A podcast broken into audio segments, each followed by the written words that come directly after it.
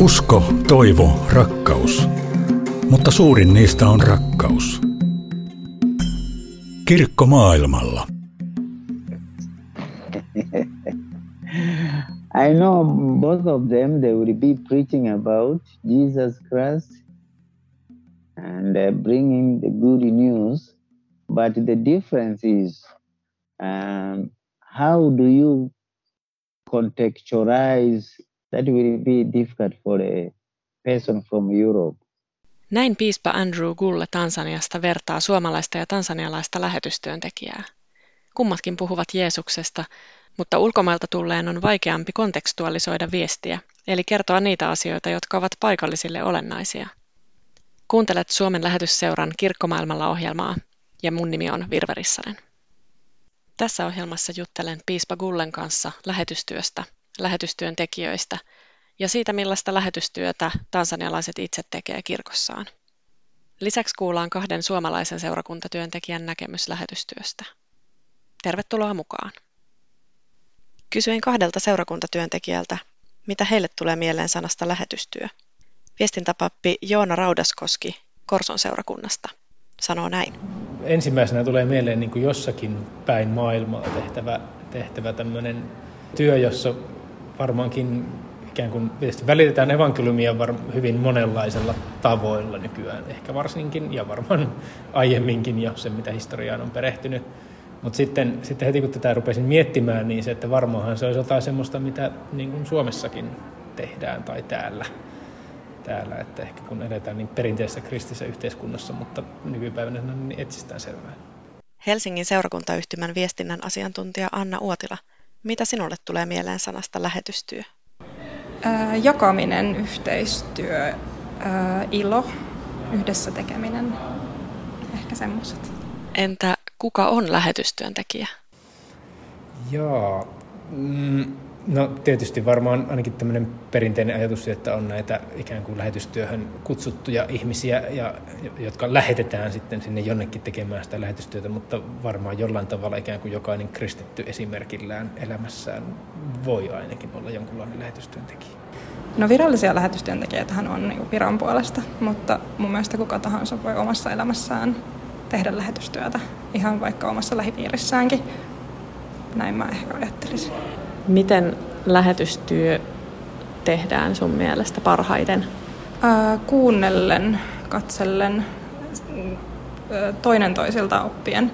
Se ei voi olla semmoista ylhäältä alaspäin, vaan, vaan siinä ihmisten arjessa olemista ja, ja semmoista vastavuorosta toimintaa. Luulen, että semmoinen, semmoinen jotenkin että esimerkillä näyttäminen. Että mä en ole koskaan ollut jotenkin tai ajatellut, että lähetystyössä hyvä juttu olisi semmoinen, että että mennään vaan jotenkin ja julistetaan ja semmoinen, semmoinen mikä ehkä on niin tämmöistä jotenkin elokuvista tuttu semmoinen amerikkalainen ikään kuin julistaja saarnaaja, vaan semmoinen jotenkin niin kuin elämän sen kautta, että millä tavalla se evankeliumi eletään todeksi tässä elämässä, niin ikään kuin sen esimerkiksi diakoniatyön ja tämmöisen kautta sen asian niin kuin ainakin liikkeelle lähteminen sitten. Kirkko maailmalla. Tansaniassa on maailman toisiksi suurin luterilainen kirkko. Piispa Andrew Gulle johtaa hiippakuntaa Tansanian toisiksi suurimmassa kaupungissa Muansassa. Ihan ensimmäisenä täytyykin kysyä, miten Tansanian kirkko kasvaa? If we say the east of Lake Victoria diocese is growing, you will not exclude Felm jos kerromme siitä, miten Viktoriajärven itäinen hiippakunta kasvaa, emme voi jättää mainitsematta Suomen lähetysseuraa, joka on tukenut meitä hiippakunnan perustamisesta alkaen. Tuki tarkoittaa, että hiippakuntamme kasvaa yhteistyömme ansiosta. We have now many new parishes which caused by your support. We have many new pastors. Meillä on uusia seurakuntia, mutta myös uusia pastoreita ja evankelistoja kahdesta eri oppilaitoksesta. Heidän ansiostaan kirkko jatkaa kasvuaan, ja heidän opintonsa mahdollistaa lähetysjärjestöjen tuki. For instance, the pastor do preach and do evangelization but also normal people, normal believers also preach. Evankelis-luterilainen kirkko Tansaniassa kasvaa tansanialaisten ansiosta. Papit saarnaavat ja evankelioivat, mutta myös tavalliset seurakuntalaiset levittävät ilosanomaa esimerkiksi naapureilleen, ystävilleen ja työtovereilleen. Siksi kirkko kasvaa. Ja lähetysjärjestöjen tuen takia, koska ne kouluttavat pappeja ja evankelistoja.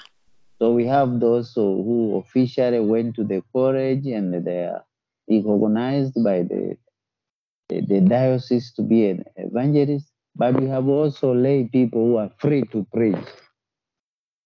And they, they volunteer to do that. Meillä on koulutettuja evankelistoja, mutta myös maallikkosaarnaajia, jotka toimivat vapaaehtoisesti. Suomessa koulutus on muodollisempaa. Kirkko maailmalla. Normaalisti evankelistoja koulutetaan raamattuopistossa kaksi vuotta. Evankelistoja ja pappeja on ollut kouluttamassa monta suomalaista lähetystyöntekijää Suomen lähetysseuran kautta.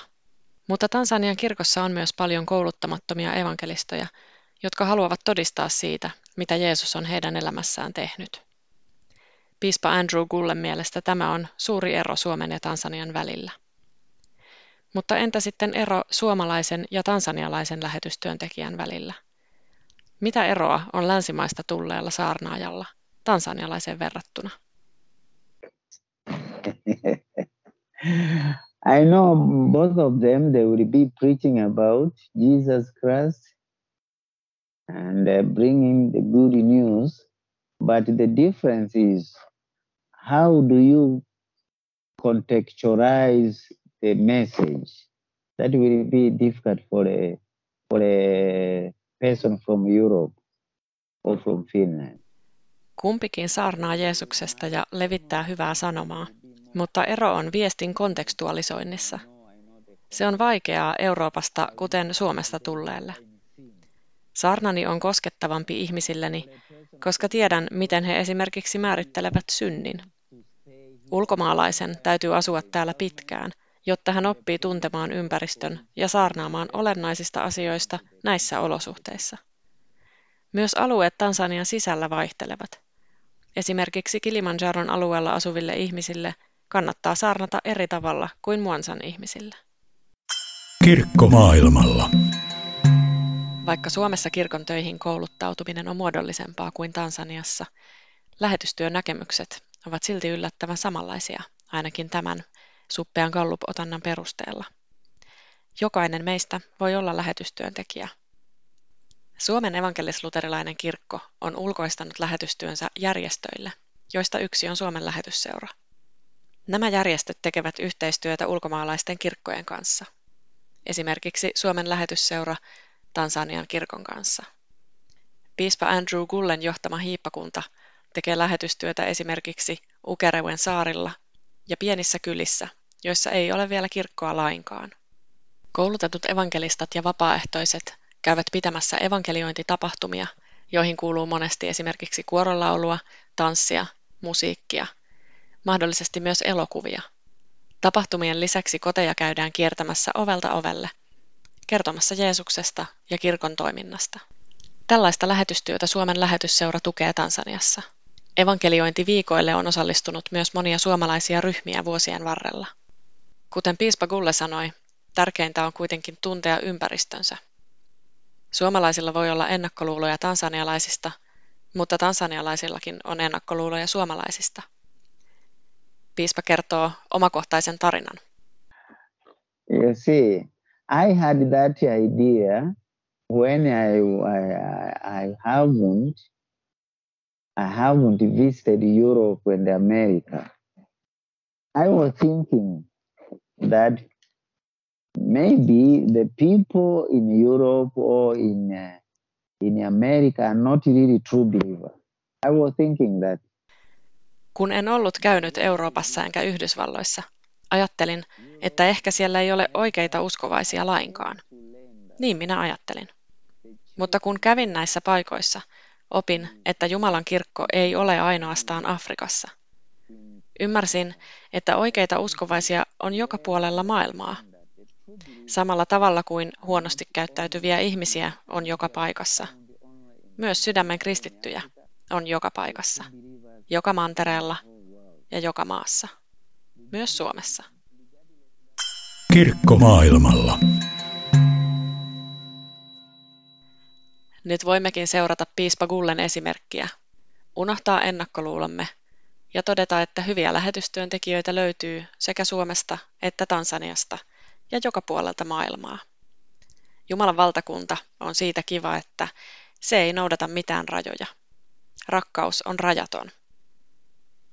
Kiitos kun kuuntelit tämänkertaisen Kirkkomaailmalla ohjelman. Hiljennymme vielä lopuksi kuuntelemaan lähetysseuran Furahakuoron kappaleen Nita Muimbia Buana. Se on swahilia ja tarkoittaa laulan Herralle. Tätä kappaletta kuunnellessa voi ohjelman teeman mukaisesti jäädä miettimään, mikä on sinun panoksesi lähetystyöhön. Voisitko sinä olla lähetystyöntekijä? Miten tuet lähetystyötä? Miten voisit evankelioida itse tai tukea muita evankelistoja Suomessa tai maailmalla? Siunattua loppupäivää sinulle.